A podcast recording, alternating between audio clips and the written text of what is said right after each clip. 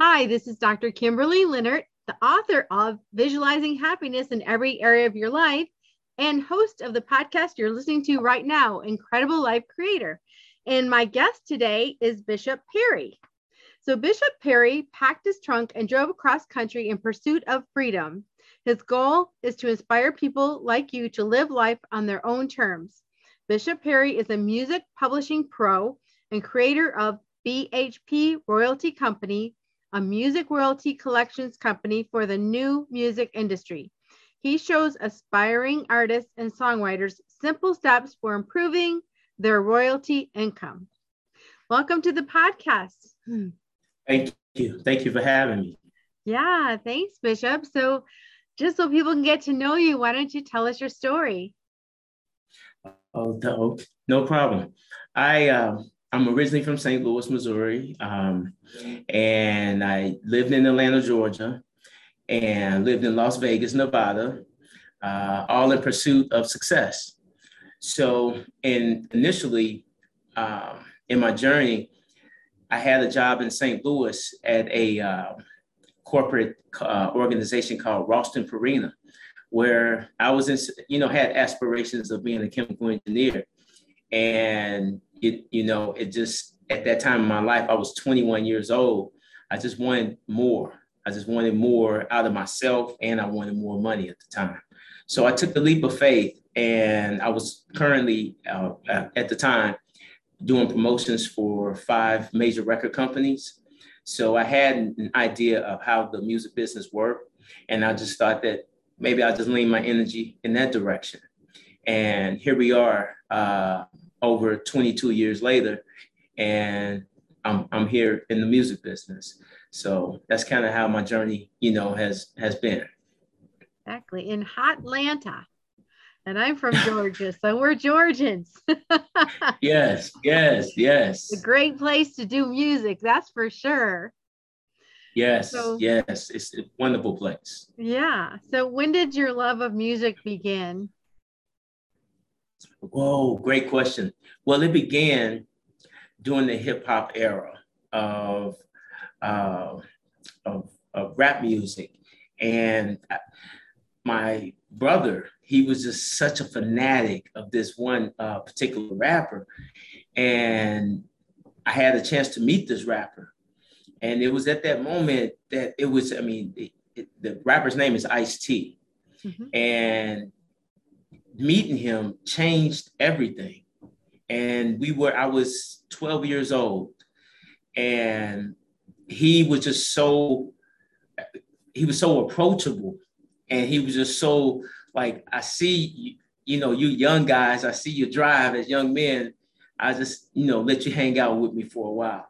And went to school the next day and he gave me his autograph. He signed it very personally. And it instant stardom at school. so it was just, I, I like the fact that, you know, that some celebrities have this um, this characterization that they're unapproachable, you know, or something bad will happen if you try to say something to them. And in that case, he was just, it was just so, it, it was so genuinely received. We were all surprised. We thought we were in trouble. We just took a chance, mm-hmm. you know, to meet this guy. And he was like, oh, just hang out with me. Oh, we was just ecstatic. Mm-hmm.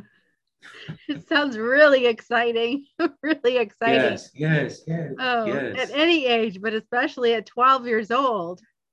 Yes, 12 years old. We were young and we were, well, we were ambitious young men. We were, we, we were kids that were out just doing, uh, breaking the law or anything. We were very constructive young men growing up. So when did your business life life begin? Oh, my business began in 1998 as Odyssey Entertainment as a promotion and distribution company. Mm-hmm. And like I said before, I need some more challenge. So I expanded um, learning uh, more important aspects or factors of the music business. And I began studying the copyright law, Title 17, US, uh, United States Code Title 17. And I just, it just fascinated me to just learn the sequence of the copyright law. And that's when I began BHP Royalty Company. And uh, BHP Royalty Company saw an opportunity to administer royalties for artists who are unbeknownst to missing royalties out there. Mm. And the first royalty collection that I did was the late Nina Simone. Mm. And from there, I've love collected her. for. Oh my God. Yeah. I love her. That one there, that is like, I, I, think she has a guiding light on me, honestly. I, I, I mean, it sounds a little, little, you know, I don't know, out of the ordinary. But when, when I did that, I didn't know if it was going to work. I didn't know anything, you know. And I'm gonna tell you, when I did it, it was on 56k in fax. So that's just let you know the technology that I was using back then, and the the the, the response to it was so positive. and that, and that's the key. When you're doing something with your heart in it, mm-hmm. the response should always come back well received. Mm-hmm. If it's if you if if you, I'm not saying that you're not to hit the roadblocks, but you know you're in your lane when your results come back satisfying. Mm-hmm. You know, so from there I wanted to collect royalties for more artists. I wanted that feeling of making people feel good, of collecting money that they didn't know about. So that led me to Ray Parker Jr. Um, it led me to uh, rap group UTFO um, artist by the name of MC Lyte, and then um, to Gladys Knight and the Pips. Mm-hmm. So, and from there, I mean, now it's just my name, the company is out there now. So now we're sort of branded behind being able to find uh, royalties for songwriters and artists. So that's, you know, kind of how it outlines there. That is beautiful and such a wonderful service because I remember like this is dating me, but I remember when you know all of a sudden things were going from records to eight tracks to to you know CDs, and then mm-hmm. it was digital, and there was Napster, and there was yes. these other I don't know if they called them apps then, but these other software mm-hmm. that was stealing people's work basically. Yes and people could yes. just like download it without paying for it.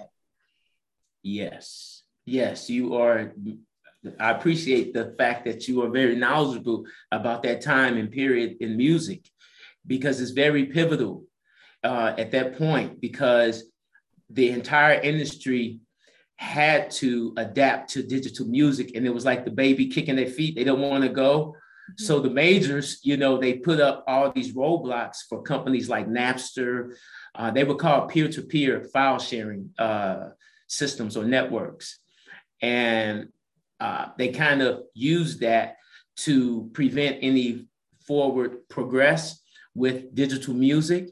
Uh, and as recent as 2018, with the law passage of the Music Modernization Act, has been the way that companies like myself are able to administer the royalties that are unclaimed for songwriters and artists.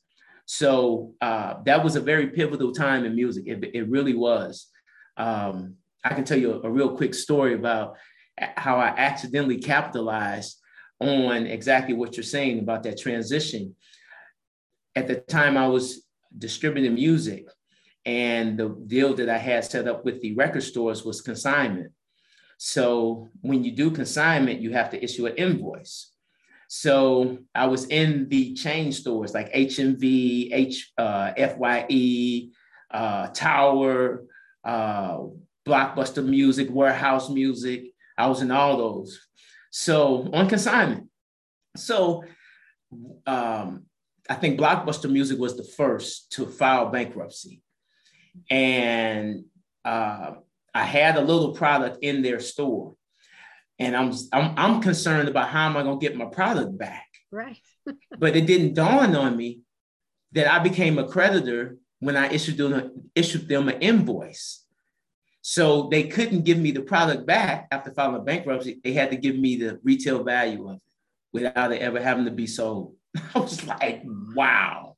So I just watched the dominoes fall and make sure I had enough product in each one of those stores before they filed bankruptcy, and they just they issued checks. I it was amazing. It was I never it didn't dawn them, but that's what happens in bankruptcy court. You have to liquidate your assets to pay off your creditors. And with me issuing the, I didn't know it trickled down to small invoices like that. Mm-hmm. So it was a cool experience.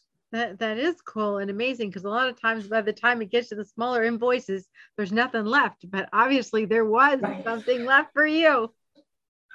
Something left for me. Something left for me. It was I was, I'm ecstatic. I'm waiting for that to happen again. Mm-hmm. exactly. Yeah. So um now as far as running your business, are you um are you taking on more artists and who would be your um, customers are they only very famous people or is it people who are just starting in the music industry who would need mm-hmm. your services and, and come to you great question the services are, are pretty much pretty much framed for songwriters uh, artists record labels or just rights owners in general. So in, in the case of you, you aired the rights to a songwriter, uh, then you know without knowing how the administration process works, you will call upon a company like BHP Royalty Company, and we will make sure that your administration uh, is handled properly and you collecting the royalties that were aired to you.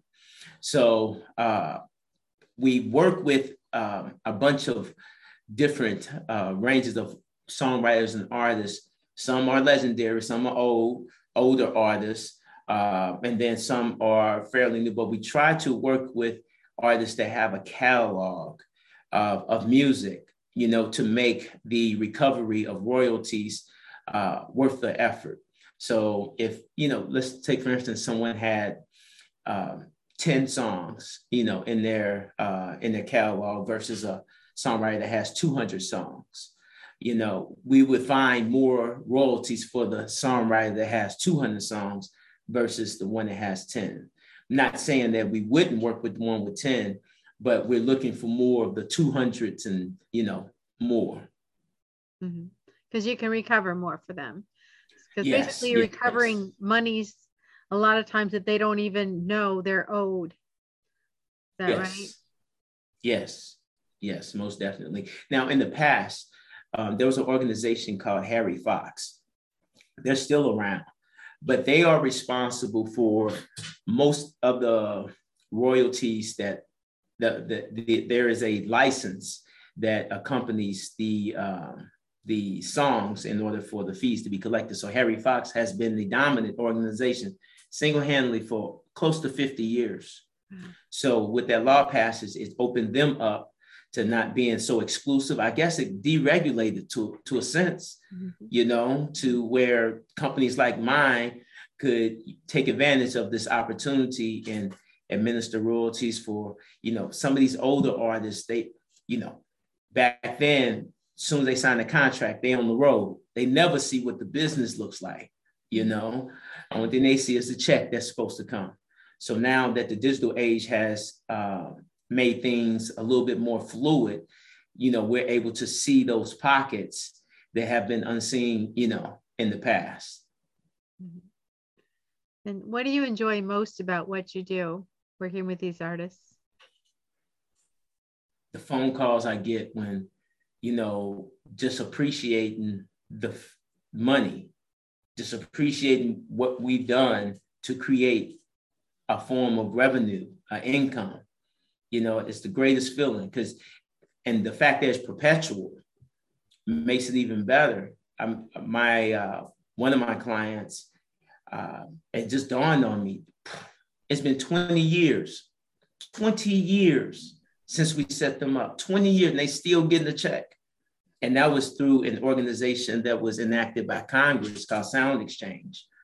So, you know, being able to keep my ear to the ground has allowed me the opportunity to be first in line in a lot of cases. Whenever the law changes, I'm right there. I'm right there who was, what's supposed to happen next. So with this uh, law passage, it's just been a great opportunity. So yeah. Sounds like you're really up to date on all the laws as far as what's happening. Has there any been any other kind of groundbreaking laws that just really changed the industry? You, you asked the greatest questions. Excuse me. So there was a law, the Audio Home Recording Act of 1992, very pivotal, um, because this is the time where devices are starting to change, the devices that play the music. So we're now we're going from the cassette player, the, the Discman, the Walkman, to the first edition MP3 player, the uh, Diamond Multimedia player. And uh, the law was changed. One specific word was changed to protect uh, the interests of the manufacturers uh, that make these devices, uh, like video recorders, cassette recorders. There is a tariff or a tax that they have to pay for each device that they manufacture. And this that tax is based upon the assumed loss of royalties due to the duplication and reproduction on those devices, right? So the only thing that protected that was the Audio Home Recording Act of 1992. But when they went in, when they amended that law and changed the word of copying to cachet, some people say cash, I say cachet.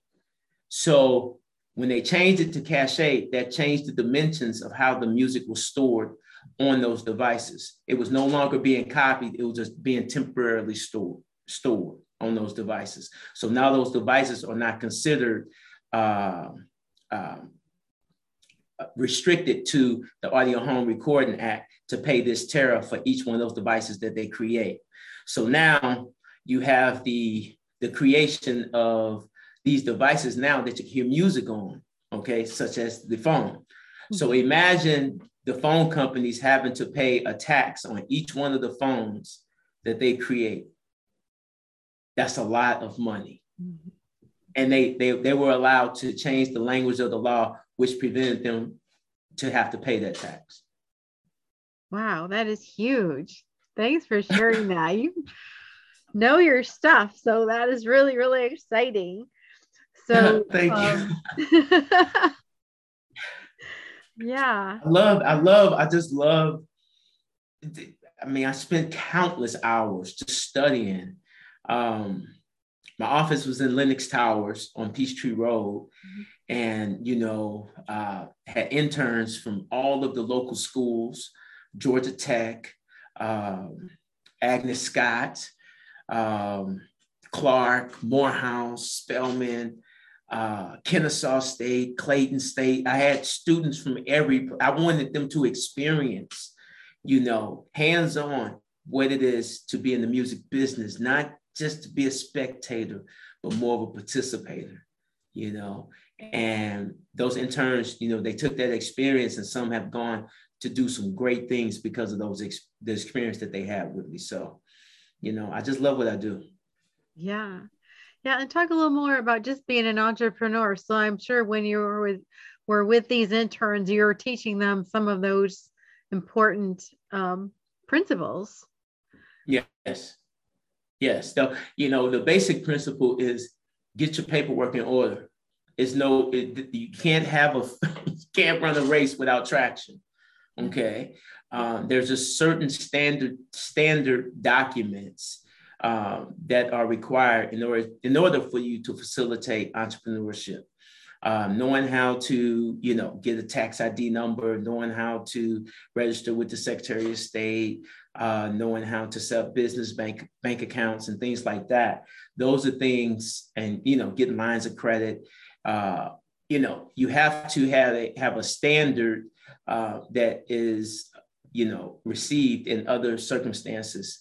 Um, you know, as if you were doing it with another situation once before. So you want to keep it kind of aligned. That way, when opportunities come along, you don't have to change your entire program just to take advantage of the opportunity. It's more of a walk-in, mm-hmm. you know, uh, where you're cordially invited. so to say. You know, um, I like that. I, I, I like when opportunities are presented like that, but you're only able to take advantage of those if you're prepared. If you're not prepared, then you know you're just using the word entrepreneur. Exactly. So get your basics all together, regardless of which mm-hmm. direction you go in. If you got your basics, you're ready to go. And you know, as you were yes. speaking, I was thinking about I, I was wishing that they would teach those kind of things in the schools. You know, mm. I don't want to talk a lot about it because I get on my soapbox, but I, I think in schools we need to teach children about how to be an entrepreneur, how to do those economic type things. And you know, I I I love that we're teaching them English and math and stuff, but. What do you need calculus for if you don't know how to read a uh, business profit and loss sheet? What what's the sense of having to do? Does that make sense? Oh, so, there was one. Yeah, there was another key component to that. Your business plan. Okay, mm-hmm. so you have to have a business plan if you're going to be an entrepreneur. Uh, if you don't, you're just shooting from the hip you know, and business is not the wild, wild west, even though some people treat it like that. Uh, true entrepreneurs don't shoot from the hip. Everything is guided to a perfect stream. Everything is aligned perfectly. It's, it's aligned to work.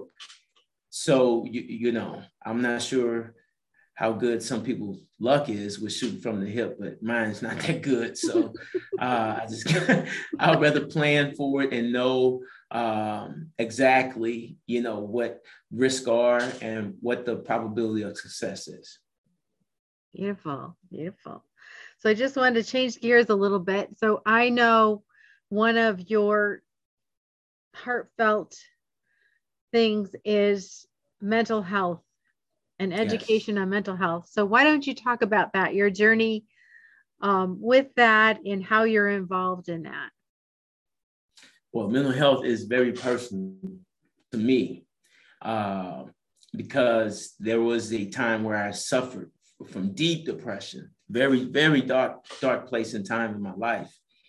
And being on this side of it now, I can see where if things were intervened, uh, you know, the capacity of being of holding all the depression probably wouldn't amount the way that it did. So I have partnered with a university in St. Louis, uh, University of Missouri St. Louis, uh, called UMSL, mm-hmm. and they have a uh, program that they were offering to train um, individuals in mental health first aid uh, training.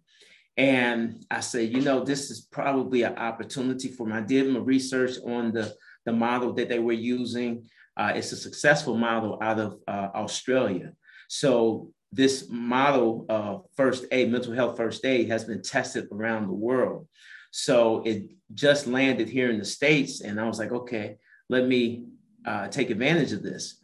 So they um, have, you know, been a good resource for me uh, when it comes to uh, knowing how to uh, create training sessions and things of that nature. Uh, but I, th- I think it's so important for society in general. I think it's just it's a part of that that caring portion of your spirit um, that we all live with, even though some don't want to admit that they have it. but it's there. It has to be there because you were given the breath of life from God, and that's how He operates with that. So you can't. There's no way you can be absent of that.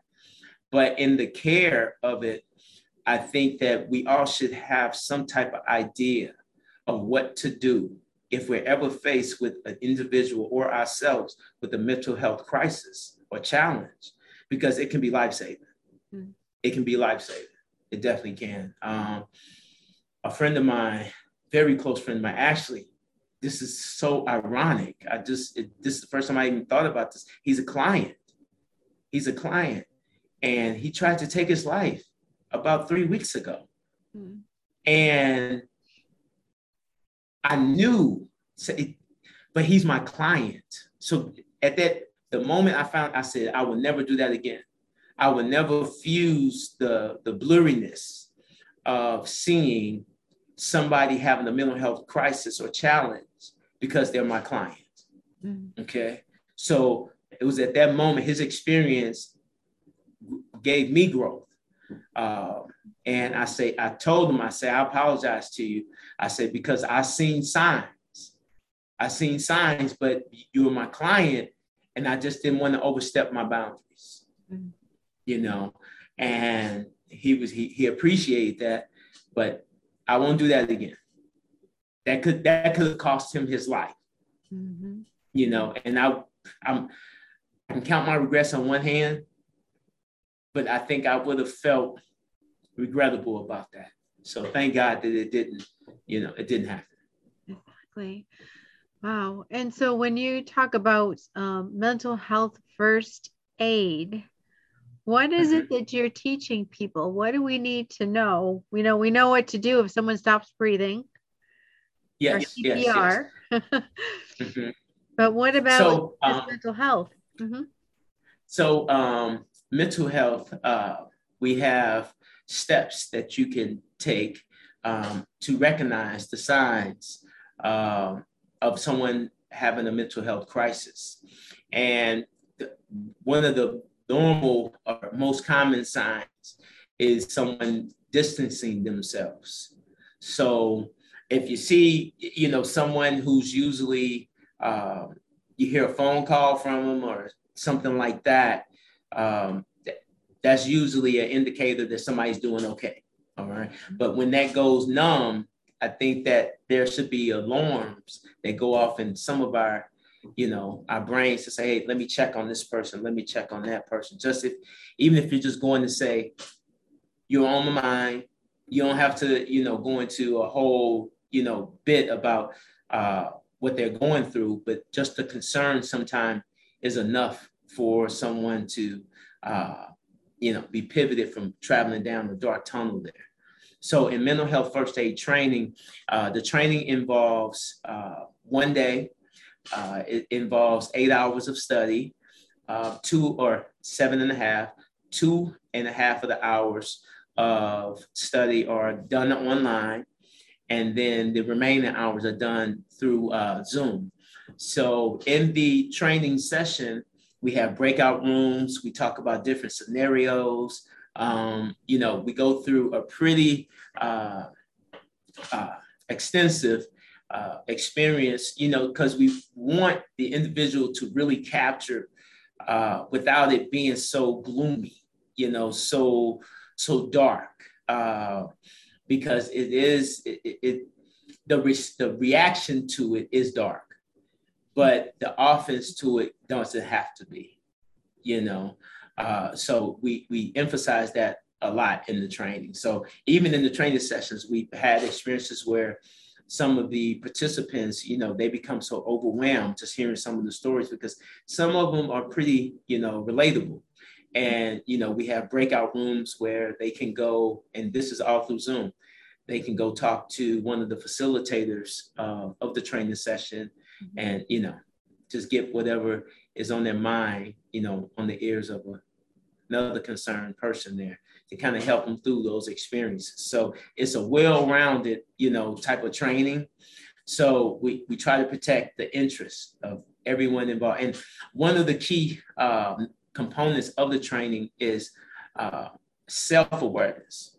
So as we experience, you know, uh, these stories and these circumstances with individuals, that can become uh, more of a challenge with the trainer as well.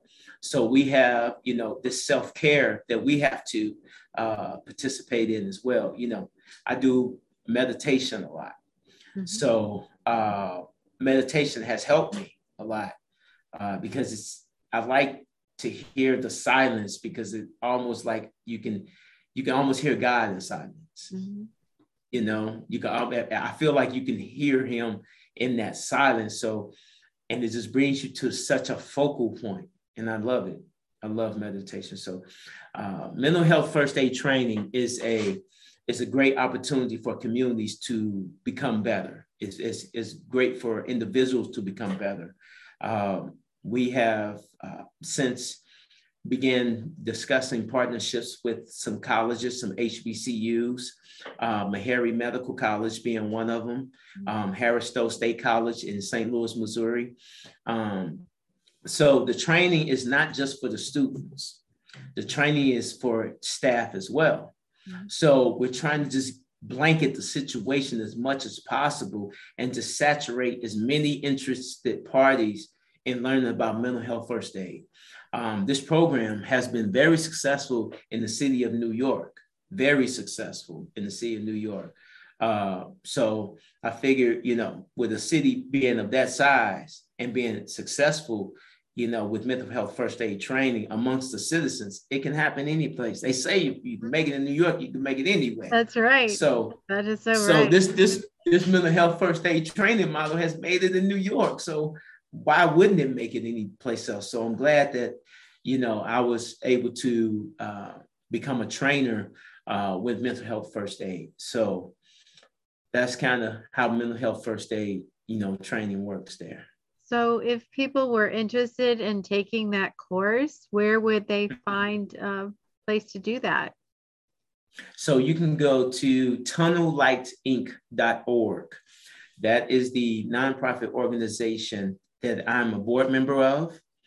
And you can go there and we will begin scheduling uh, training sessions here. I think we're going to be starting in June and people will be able to sign up. We haven't put up the scheduler yet, but they will be able to sign up uh, getting closer to that month there. Okay. Will you spell that for me? Because I actually don't have that in the show notes and I will put it in there. So how do I okay, I'm sorry. That? It's um, tunnel, T U N N E L L I G H T I N C dot org. Okay. So I'll make sure and put that in the show notes so if people want to go look that up, they have a reference for it. Yes. Okay, that is wonderful because we all need that. We all need that because everybody has times in their life when things aren't really going that great. And it's really easy to get in that spot if you start doing that self talk where it just seems too hard, you know, and it's great for people to know, notice that you're going through that. Yes that is is it man i i help a lot of people. I just I, i'm grateful for that spirit. At times i used to be mad that i have that spirit. But man when you when you can see how life changing that can be for somebody that is god power there. You know whenever you can change anybody's life that's god power. So i, I try to do that a lot you know, um, you never know what somebody's dealing with. You never know. You never know. And some, you know, it could be the straw that break the camel's back in some cases that sends somebody over the edge.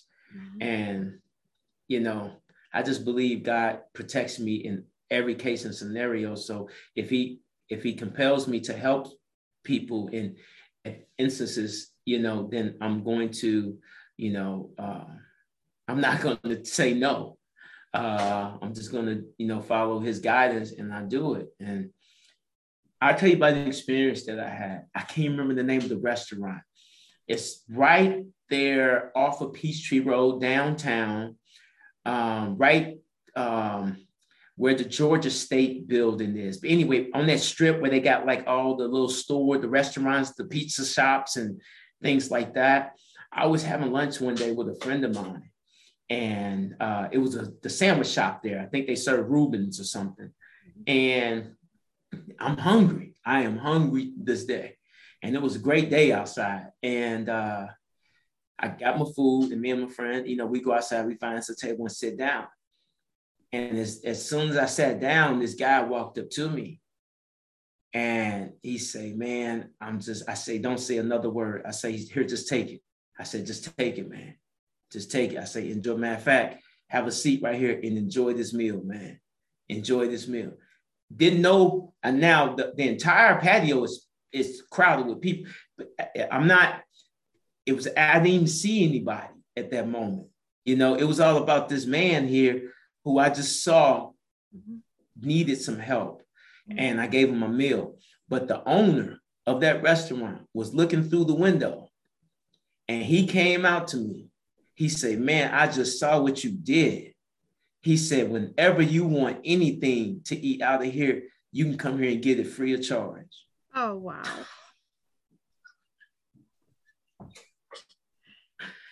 That's pretty. The amazing. owner happened to see that, and he didn't hear what was being said. He just saw. He just saw. Mm-hmm. He just saw, and that was just. I was like, man, I love that feeling. I love that feeling of just helping somebody. You know, just helping somebody, man. Because I mean, help is good, and it's always satisfying when somebody gets it. You mm-hmm. know. So whenever I'm able to do it, I know I'm leaving somebody with a good feeling. So Exactly. So it sounds to me like your faith and just listening into that still small voice is a big part of your life. Yes. It is. We all have it. You just got to know how to hear it. Mm. You got to know how to hear it. We all have it. It's not like I possess something you don't. Mm-hmm. When we all can we have to breathe the same air here. That means we have a connection someplace. We're not indifferent. Okay. Mm-hmm. So that common denominator goes deep into our spirits. And that that thing that says I can do it, that thing that gives you the confidence, that thing that says you're going to be okay, that thing that says do it anyway. Mm-hmm. That thing, when you can hear that one, beautiful thing, beautiful thing. that is really beautiful. And thanks for sharing that story. So, um, it made me go back to another question about business. So, when it mm-hmm. comes to business, you talked about being prepared, having your house in order, having your paperwork, having everything aligned. So, mm-hmm. how much of business is science and facts and how much of business is intuition and gut and how do you put that together so well in the past in the analog era of the music business it would be more of a relationship experience when you're doing business. You had to know somebody. You had to meet somebody. Somebody had to introduce you okay? And um, intuition would play a part in that because you will want to meet the right person. And the right person could be standing in front of you but if it's not in your you know ambition to approach this person and try to make a connection then it, it doesn't work for you in this day and age of the music business everything being digital it allows you to override that requirement of having to have a relationship in order to do business in the music industry. So now that we have platforms like Pandora, Spotify, um, they're now the, the pseudo uh, radio stations now. Okay. Uh, so, you know, radio stations, you had to have a relationship with a program director, music director, uh, in order to get airplay on the radio station. You know, so the fact that it's in the digital age, it has overridden a lot of those um, connections that was required in order for you to be successful. So now you're seeing the influx of independent success, viral sensations, we're seeing record companies sign artists just based upon their performance through their social media platforms. Mm-hmm. You know, so in their the tuition, the intuition now is on them.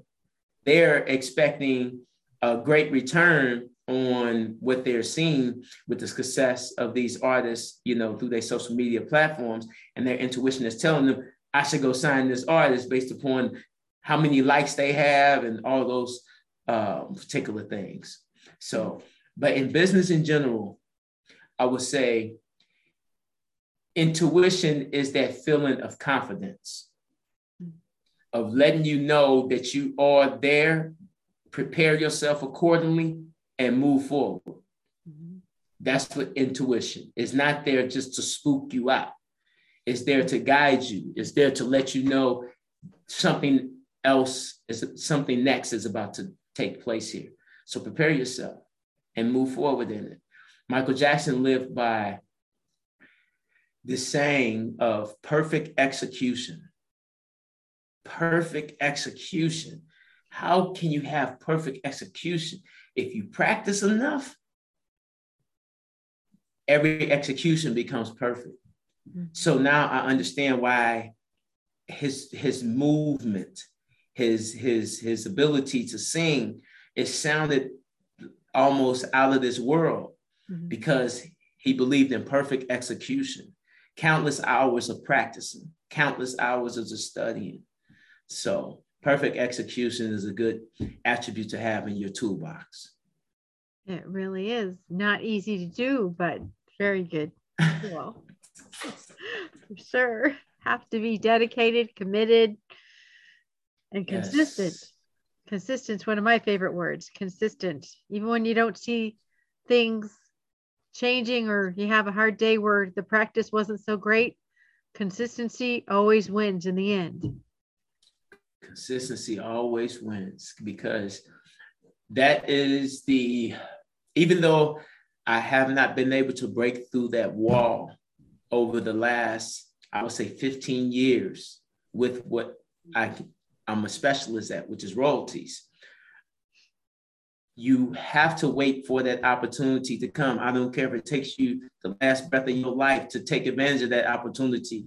Be ready for it when it shows up. That's it. So, in this case, um, in particular with administering these royalties, I would not be able to administer the royalties the way that I do in this current time if the law hadn't changed in 2018.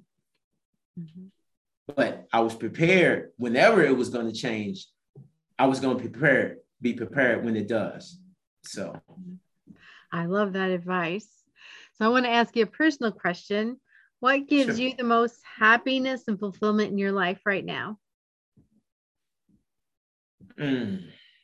I would say it's it's a, it's, it's multifaceted. It's a, several things. Uh, one being family. Um, I live. I'm a very spiritual person, and I just keep hearing the voice of my ancestors say, make sure you stay in the family, make sure you're doing it for the fans. I just keep hearing that. Mm-hmm. So that's very, that, that brings happiness. Just the idea that I have a connection with my ancestors. It, it might just all be me, but I might not know the truth of this until I cross over, you know. But just to live in that realm or idea that, you know, your ancestors want you to just, you know, make sure you put an extra effort in for the family. You know, don't let the family, you know, lose the linkage, you know, uh, you know, and those type of things.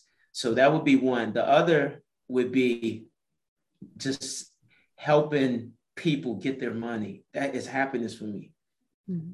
I, I I'm I don't like thieves. And I feel like if you're not giving somebody their money that is due to them, that's a form of, you know, you know, deception, you mm-hmm. know. Um, so the joy that people, I, I mean, some of the phone calls that I receive, you know, they just just lets me know I'm doing the right thing. If you if you're doing something that makes people happy, you're doing the right thing. Mm-hmm. Period. If, it, if, I'm not saying that you know everything you, you do is supposed to make somebody happy, but when they are voluntarily expressing to you their happiness, it's not requested.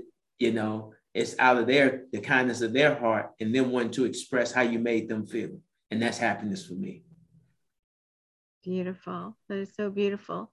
So, if people actually wanted to work with you or get a hold of you as far as just um, business, do you have a website or what can you um, share with us? Yes, um, I can be reached online on any platform at BHP Royalty. That's on all platforms. Uh, the website is bhproyalty.com. Um, you can see our services on there. You can see some of our clients that we work with. And if you're interested, we can do a free royalty analysis for you. So um, be sure to uh, check us out and schedule a consultation with us. And we'll be glad to see if there's some royalties out there for you to undiscover. Wonderful. Thank you so much. And thanks for being on the podcast today and sharing oh, so freely. Oh I love this podcast. This is it's a great feeling when you have a host like yourself Thank that you. is so creative in with the questions. And you know, I think you have a, a, a craftiness about knowing how the response is going to be, and I think it's so awesome um, that you're able to get great amount of information in a short period of time.